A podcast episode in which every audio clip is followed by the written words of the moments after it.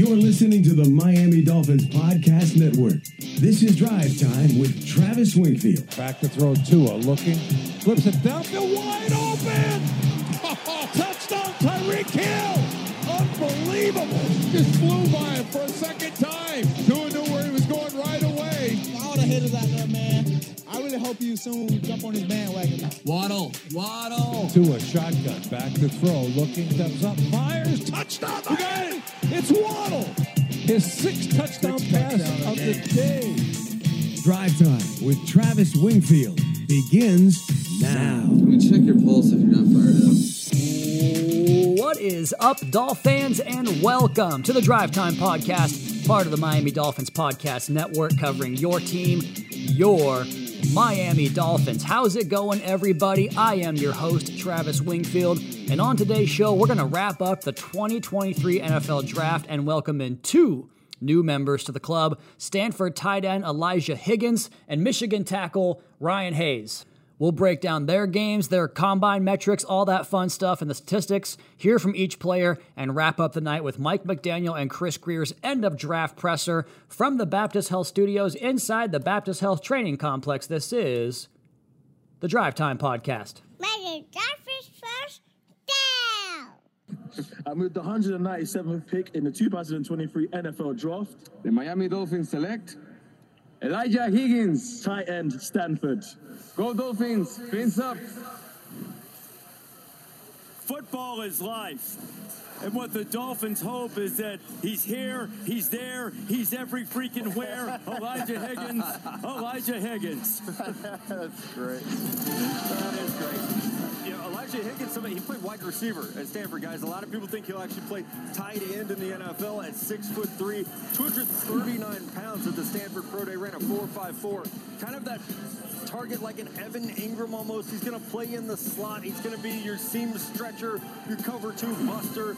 And there you hear the selection of Elijah Higgins, a wide receiver at Stanford. Higgins is being listed as a tight end with your Miami Dolphins. Reports pre-draft said there was heavy interest from four teams per Higgins himself: the forty-niners, the Vikings, the Titans, and your Miami Dolphins. And doesn't that list just make perfect sense? It turned out the Niners were the ones that were really at the forefront. If you go to, if you just do a Google search and type in his name, you'll see a, re, a report there from, I think, the S I Niners site about the visits and about how involved he was. I think a local visit there with the Niners coming from, obviously, Stanford. The Vikings, another branch off that same tree with the Niners scheme. Uh, Kevin O'Connell there in Minnesota. Obviously, Kyle Shanahan. No real affiliation there with the Titans, but you get the idea. Like, teams that run a similar offense to the Miami Dolphins liked this guy, and he told us in his post-selection press conference, say that five times fast, that pretty much every team he talked to talked about a, a bit of a transition to a more of a tight end role and a varied role as a multifaceted weapon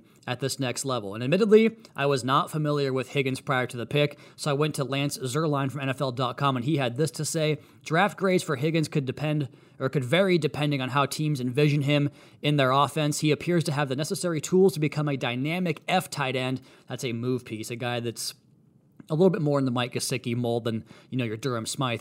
With the ability to work all three levels of the field, Higgins has a more robust route tree than most tight ends. Also, he has the frame and technique to be an adequate run blocker in space. He could blossom for an offense ready to plug him in into two tight end sets. And for me now speaking, getting a chance to pull up a couple of his games here uh, of tape, which was nice to have that access, he's a very smooth mover. There's not any wasted movement in his transitions and out of breaks. Like, you can tell this guy is a route runner first and a, a physical specimen second. He's a separator at the top of the route. Like, there's no real wasted movement.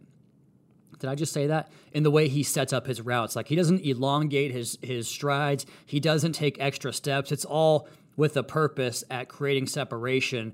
And he also looks to chew up yardage after the catch. And this all kind of pairs together for this nice complementary piece of a athletic, physical type of option in the passing game. And that's where I think that he really has a chance to make a name for himself at this next level as a high upside pass catching tight end. It's tough to talk about his role as a blocker because he just did it from a different position than what you would see from a traditional tight end, you know, playing slot receiver primarily in college. But there's work there to be had too. We've talked about that with Chosen Anderson playing that slot receiver position with a tall guy that can run and kind of bust the seam. Obviously, he's not that fast, but he is you know, kind of in that mold of a tall playmaking guy that plays inside. And he was just so good as a pass catcher. I mentioned it a few times. Now, the ability to create different types of production in various ways, you know, going back to like the offensive line and the way Tua gets rid of the football and how that maximizes your ability to protect the quarterback, and how the sack rates, you know, each of the last couple of years with Tua in the game versus anybody else, it like doubles. And so that's Tua's superpower, right? His processing, his quick trigger, get the ball out. And so we praised a lot of what Trent Sherfield did last year in this offense for blocking on the perimeter. I was a huge fan of that.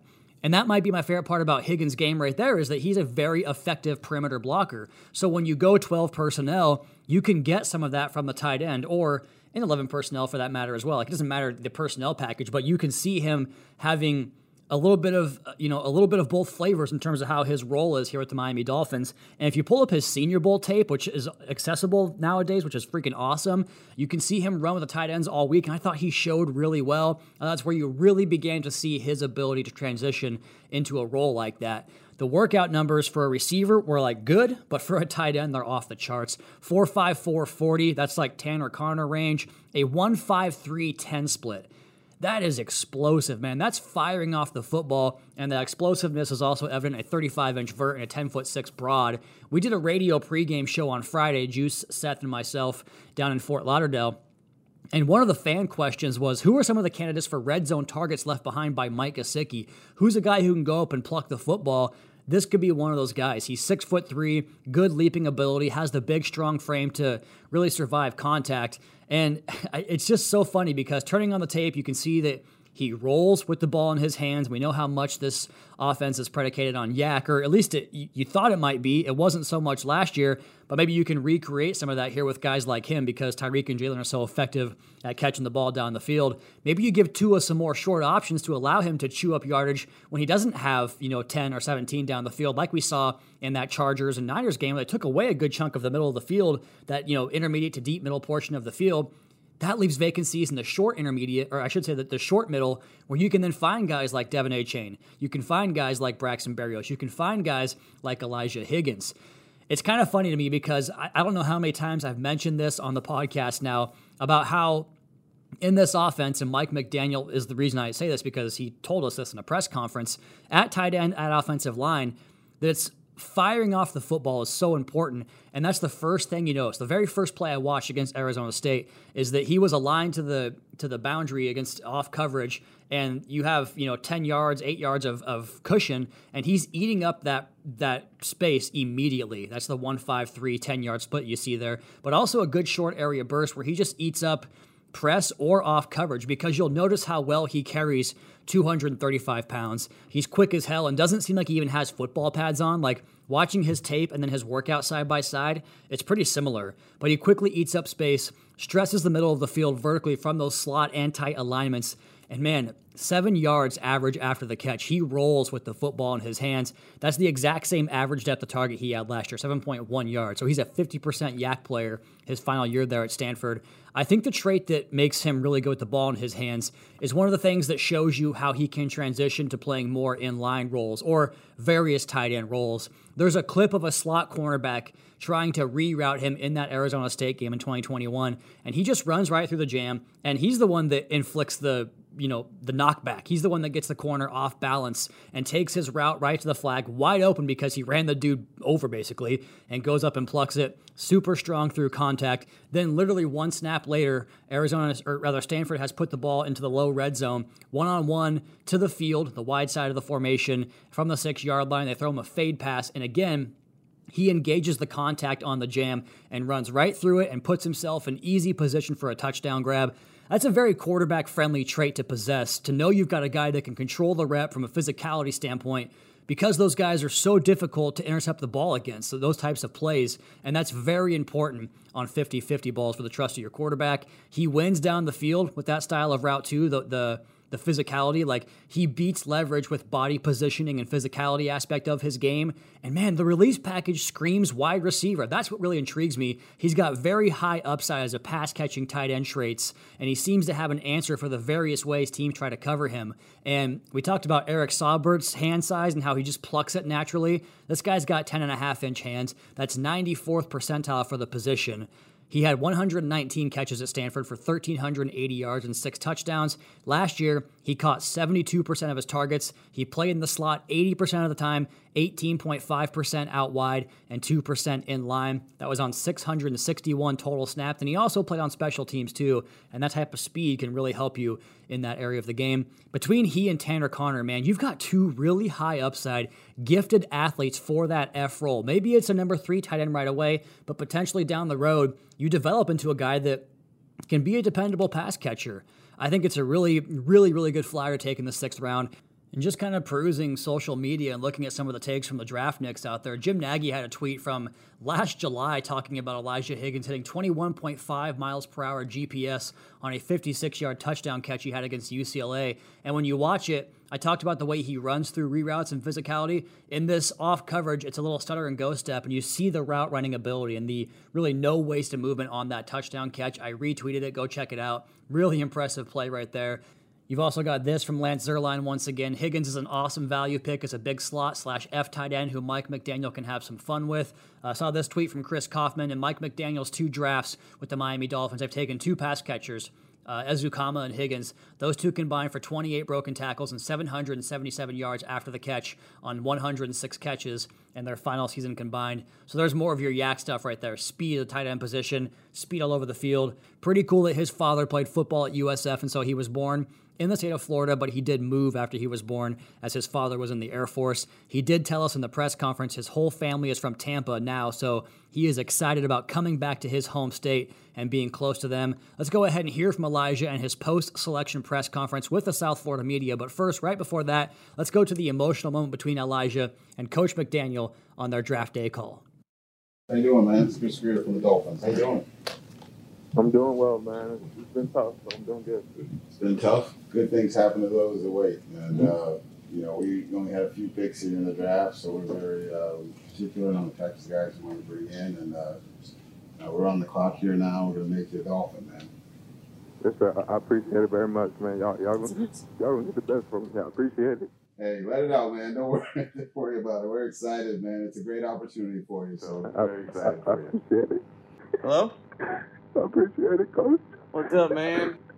That's awesome, dude. Yeah, this is, uh, you know, it's uh, everything happens for a reason, bud. And um, yeah, this is something you've earned, this opportunity. And, uh, yeah, you know, you're talking to an emotional guy, so don't worry. Just let that, let it all out. I appreciate it, Coach. Thank you guys so much. Shout out to the Dolphins social team and video team here for getting all that stuff captured for us and putting it up on their social channels. Let's go ahead and go to the press conference here and start with this first question for Elijah about his blocking role in the Stanford offense and how excited he is to have an opportunity to increase that role as more of a tight end here with the Miami Dolphins. Yeah, I would say I'm aggressive for sure, um, and I'm willing to get in battles, willing willing to fight other defenders um, for position on the field um, and just body position in general, obviously. Um, But I would say, like, more more above all, just say I'm aggressive. Um, I'm willing to block. I'm willing to get my hands dirty. Um, and I'm excited to take on that role.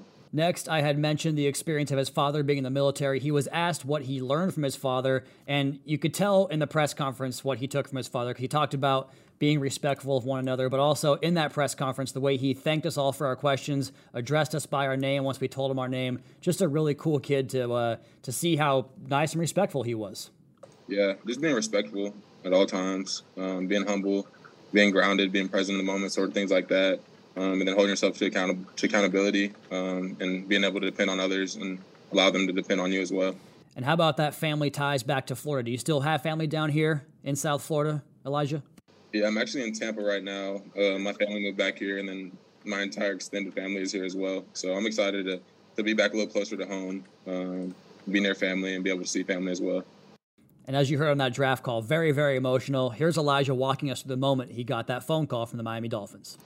Yeah, it was it was a it was a long process for sure. Um, it was definitely difficult, you know, getting into round five, getting through round six, um, and then just kind of just waiting around, and it happened. And um, I would say it's definitely challenging to describe, um, but definitely a lot of emotions all at once. Um, and I think the ability to be able to process all those different types of emotions with family around was definitely a cool experience. Two more here for Elijah Higgins. First, your impressions of Coach Mike McDaniel. Yeah, my knowledge of him, um, just just just a great dude um, all around. Uh, seems like a player's coach for sure. Um, but the one coach I spent the most time with was the Titans coach, um, Coach Embry. So. And last but not least, your impressions of the guy that he says he spent his most time with, Dolphins tight ends coach John Embry. I love, I love Coach Embry, to be honest. He was one of the favorite guys I've met through this whole process, uh, and, that's, and that's in all honesty. Um, so I'm excited to work with him. I'm excited to be challenged. I'm excited to, to learn from underneath him. So there you go. Dolphins sixth-round draft pick number one ninety-eight overall in the twenty twenty-three N F L Draft. Elijah Higgins, tight end out of Stanford. Next, we're going to go break down the game of the Dolphins seventh-round draft pick number two thirty-seven overall, offensive lineman, offensive tackle, I should say, out of Michigan, Ryan Hayes. That's next. Your host, Travis Wingfield, brought to you by AutoNation. Let's pivot now to pick two thirty-seven in the twenty twenty-three N F L Draft. Offensive tackle out of Michigan, Ryan Hayes, is the Dolphins draft pick. And while I don't have the audio of the call or the draft pick for Hayes, I'll go ahead and make sure to retweet that for you guys once we do have it on social, so you can find it there. You heard the Elijah Higgins call already, man. These things are really cool to hear, so I want to make sure I get that to you guys. But watching the tape of Ryan Hayes, the first thing that jumps out at him to me is the temperament that he plays with. There's a mean streak there, and he always plays through the echo of the whistle. That Michigan power spread they run certainly is the last of a dying breed in terms of playing a little bit more traditional style of football that asks guys to play with power and through the play, opposed to just playing fast and trying to get back to the line of scrimmage to line up and go again. You know, that hurry-up style college offense, the check with me, you're not actually huddling up and getting calls. It some kind, sometimes can discourage finishing because they want you to get back to the line so quickly. There's none of that here on Ryan Hayes' tape. Let's go to the background and the numbers first before we go back into the tape. And first off, he was a tight end, defensive end, and punter in high school. And he also was an all-conference player in that regard, but also in basketball, the player of the year his senior year in his conference, averaging fifteen points per game and ten and a half rebounds per game, double-double. He also was the pitcher of the year in his conference, striking out one hundred two batters in fifty-nine innings on the bump. His dad was an offensive guard at Central Michigan. His mother was an All-American hooper who holds forty-three school records there and the second all-time leading scorer at Central Michigan women's hoops there. Uh, we'll hear from him on that in just one second. There's a ton of explosiveness and athletic ability here on this player's tape. And by the numbers, he scored at eight point nine on the relative athletic scorecard. That's good for one hundred forty-third all-time out of one thousand two hundred ninety-four offensive tackles. That, of course, dates back to nineteen eighty-seven. He got there with a blazing fast ten split of one point seven two seconds, and you just see it on the tape. He fires out of his stance and does some of his best work at the second level. You'll hear from him here in a moment, but he talked about his ability to finish blocks and how much pride he takes in that. He can get out in space and execute those reach blocks that are so key in this offense with traps and pulling tackles and guards that move out wide and really kind of change the, I don't want to call it, you know, the the the aim point, but you basically reset the line of scrimmage outside. Players with this type of athletic ability help you do that, and Ryan Hayes certainly can. Now, he's going to have to either just kind of get a little more sound in his technique and add some sand in the pants in terms of the blocking aspect of his game in pass pro, because there, there's just a little bit there on tape in terms of uh, some, some difficulties, but the running game stuff was really good even at that size. But the numbers were were really excellent for him in pass protection as well. No sacks allowed last year, just eleven total pressures on three hundred fifty-seven pass blocking snaps. Two-year starter there at left tackle. He began as a right tackle early in his career. Some think he might kick inside if he adds extra weight, so there is positional flexibility there. I tend to think he's more of a swing tackle option there, a guy that can come off the bench in either spot and play left or right tackle. And speaking of the running game numbers, Blake Corum was a star running back last year for Michigan. Here are his numbers from P- Pro Football Focus when running off left end or left tackle. seventy-one rush attempts, five hundred fifty-six yards. That's seven point eight three a pop. Six touchdowns, twenty first downs, and eleven of those runs You know, one-seventh of those runs went for ten-plus yards, according to Pro Football Focus. And The Athletic's Dane Brugler writes that Corum benefited from Hayes' understanding of angles when sealing the edge with good pacing on combo blocks and as a climber to engage defenders at that second level. He finishes that blurb,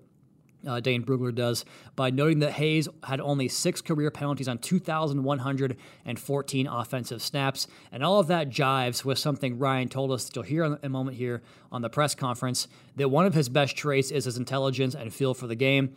Also, the Michigan offensive line won the Joe Moore Award in back-to-back years. That's the best offensive line in the nation, the two years that Hayes was a starter there. Let's go ahead and get into that press conference here with Ryan Hayes, who met with the South Florida media.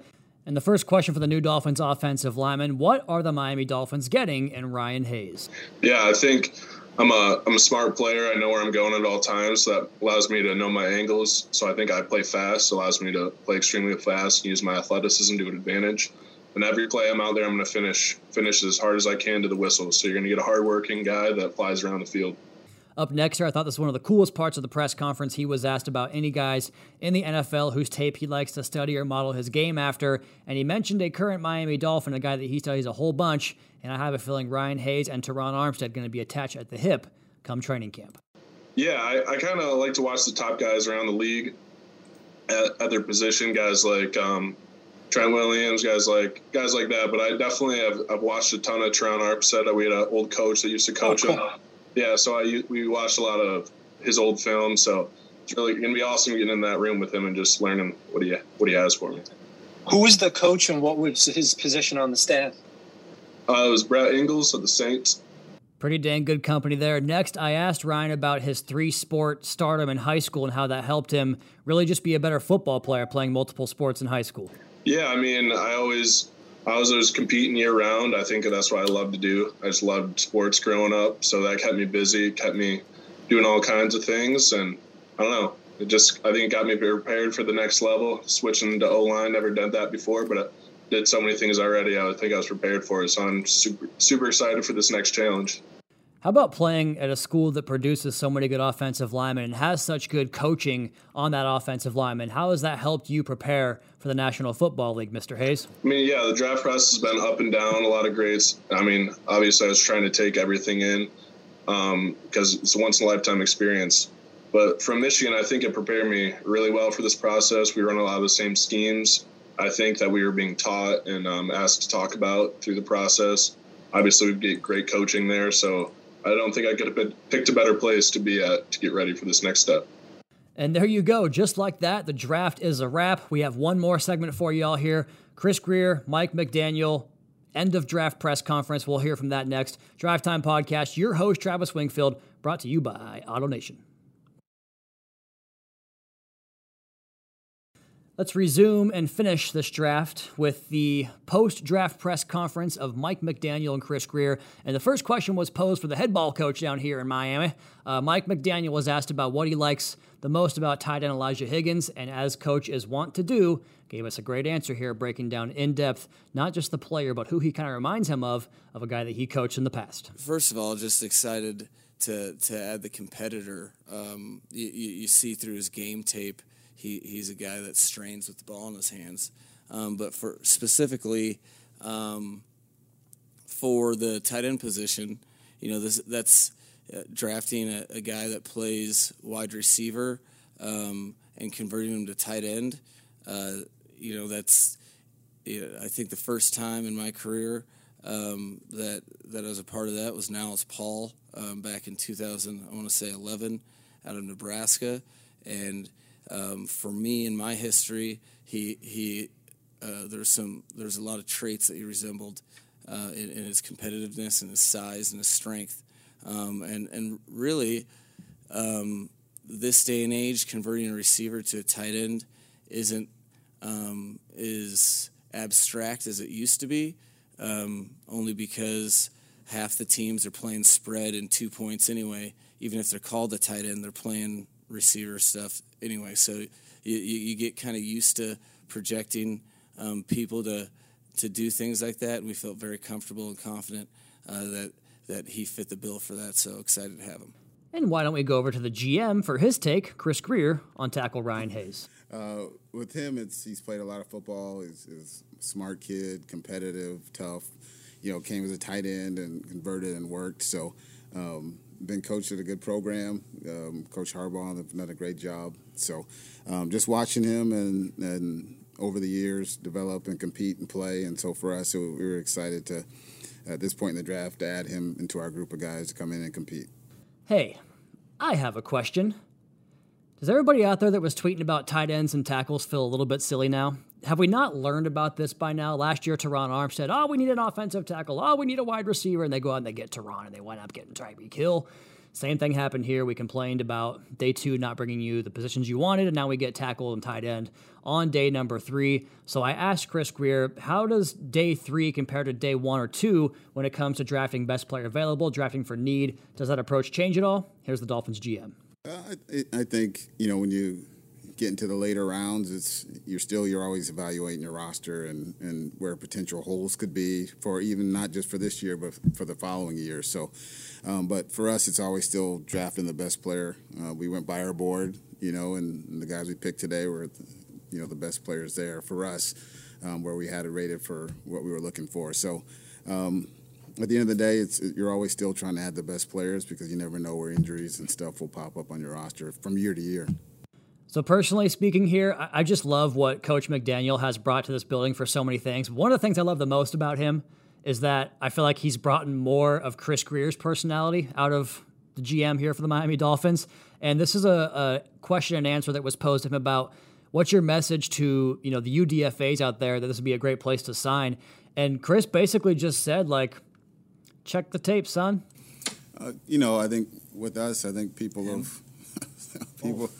People have, have seen kind of, you know, what's transpired here over the last year. And, um, you know, and it speaks for the players that have wanted to come here, you know, um, talked about it. And um, from no recruiting or anything on our end, we're just, you know, kind of how we've approached business. But I think our players and the ones that have been in the building have, you know, talked about how they really like how Mike and the staff approach, you know, building the culture here. And then from Steve and Tom's support, allowing us to do the things here that we do that, Um, you know, South Florida is a great place to be, you know, great fan base. And, um, you know, we're trying to build the best team we can to, to win games. And, and I think um, people see and players see that, you know, we're trying to win and doing things to win. So it, it's an exciting time for us, but we know a lot of work to be done still.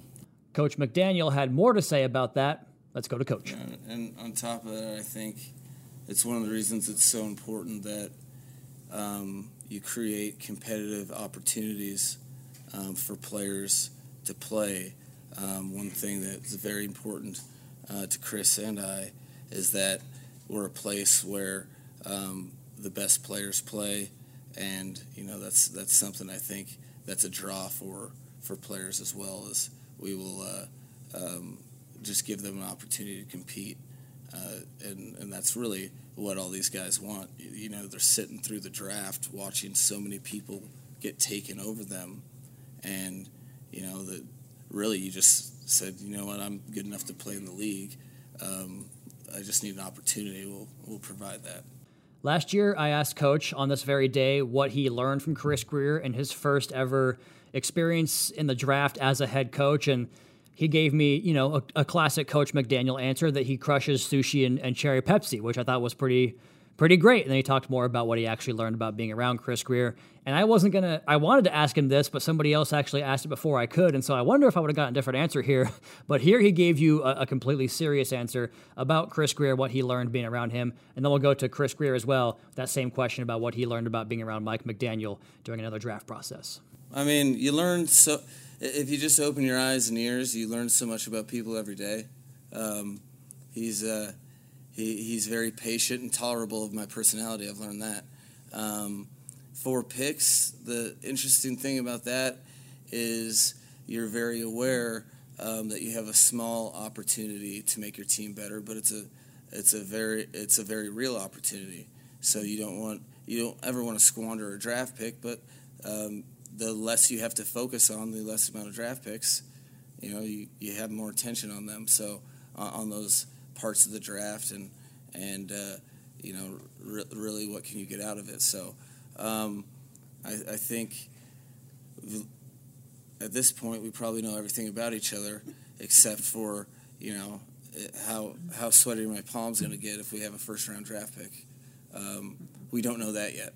Um, but I won't be that nervous. Yeah. Be and fun. I think, that, you know, the communication part of it, yeah. you know, um, between the coaching staff, the scouts, um, has been really good. And I, and I think if you asked everyone in the building, there's a lot of a lot of work goes into drafts, as you know. It's never one-man show, two-man. It's a, it's a lot of people helping, a lot of information done. And so uh, I just think the environment of allowing everyone to have a voice in the process and and really allowing people to have a say and really be free to speak on stuff has been really, really fun. And, and so it's been a really good process. So I, I think guys have really enjoyed it, and we, we felt we've had a good outcome.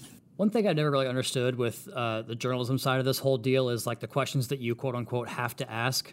To me, if they're not going to give you an answer, which you know they won't on this one, you don't have to ask it, but I was intrigued by the answer because you wind up getting more from Coach McDaniel in terms of, you know, talking about the importance of having multiple defensive backs that you can, you know, filter in and out and, you know, basically take care of the attrition issue that we had last year, but also the frequency of how many times you use five-plus defensive backs in the N F L and specifically in Coach Fangio's system. So he was asked, is there a potential you might move Jalen Ramsey to the safety position? Here's Coach and Chris on that question. Um, no. I, only because uh, when you're – he's really good at corner, and so I, I try not to mess really good up. But, um, no, there's there's been – Uh, the the the cool thing about the defensive backfield in general, um, you know, I think I think Vic has hit us on the stat a hundred times, but um, you know, five D Bs on the field, it happens, um, you know, almost three quarters of the time um, in the National Football League now. So there are, uh, you know, in in Vic's defense in his system. Um, if you understand it, there's a, there's a lot of different ways you can get on the field. There's some position versatility um, that if you go back to his his history, um, you know, there's there's been various people who play different spots. Um, that uh, that has been in discussion, um, but not with Jalen Ramsey. I, I'd, I'd say um, he's a, I think he's a good corner. What do you? It's not bad. Okay. Mm-hmm. All right, that is all, folks. That is your twenty twenty-three Miami Dolphins draft class. We will have more coverage for you guys on this, including rookie minicamp, how these guys play in O T As. We'll have, I'm sure, extended interviews with these guys in the U D F A class. We'll also have Emory Hunt on at some point to wrap up the U D F A class. And, uh, yeah, that's it. Four draft picks. The uh, the total of that Miami Dolphins picks was less than the number of cappuccinos I had the last two days, so that's a good number there to end the podcast on. Like I said, we'll come back next week and have more content for you all. No show on Monday. I think I'll come back on Tuesday with another podcast here, breaking down some more stuff for you all. In the meantime, that is going to be my time. You all please be sure to subscribe to the podcast on Apple Podcasts. Leave us a rating. Leave us a review. You can follow me on Twitter at Wingfield N F L. Follow the team at Miami Dolphins. Check out the Fish Tank with my guys Seth and Juice. Check out the team YouTube channel for Dolphins Today and media availabilities, and last but not least, Miami Dolphins dot com. Until next time, fins up, Caroline Cameron, daddy's coming home.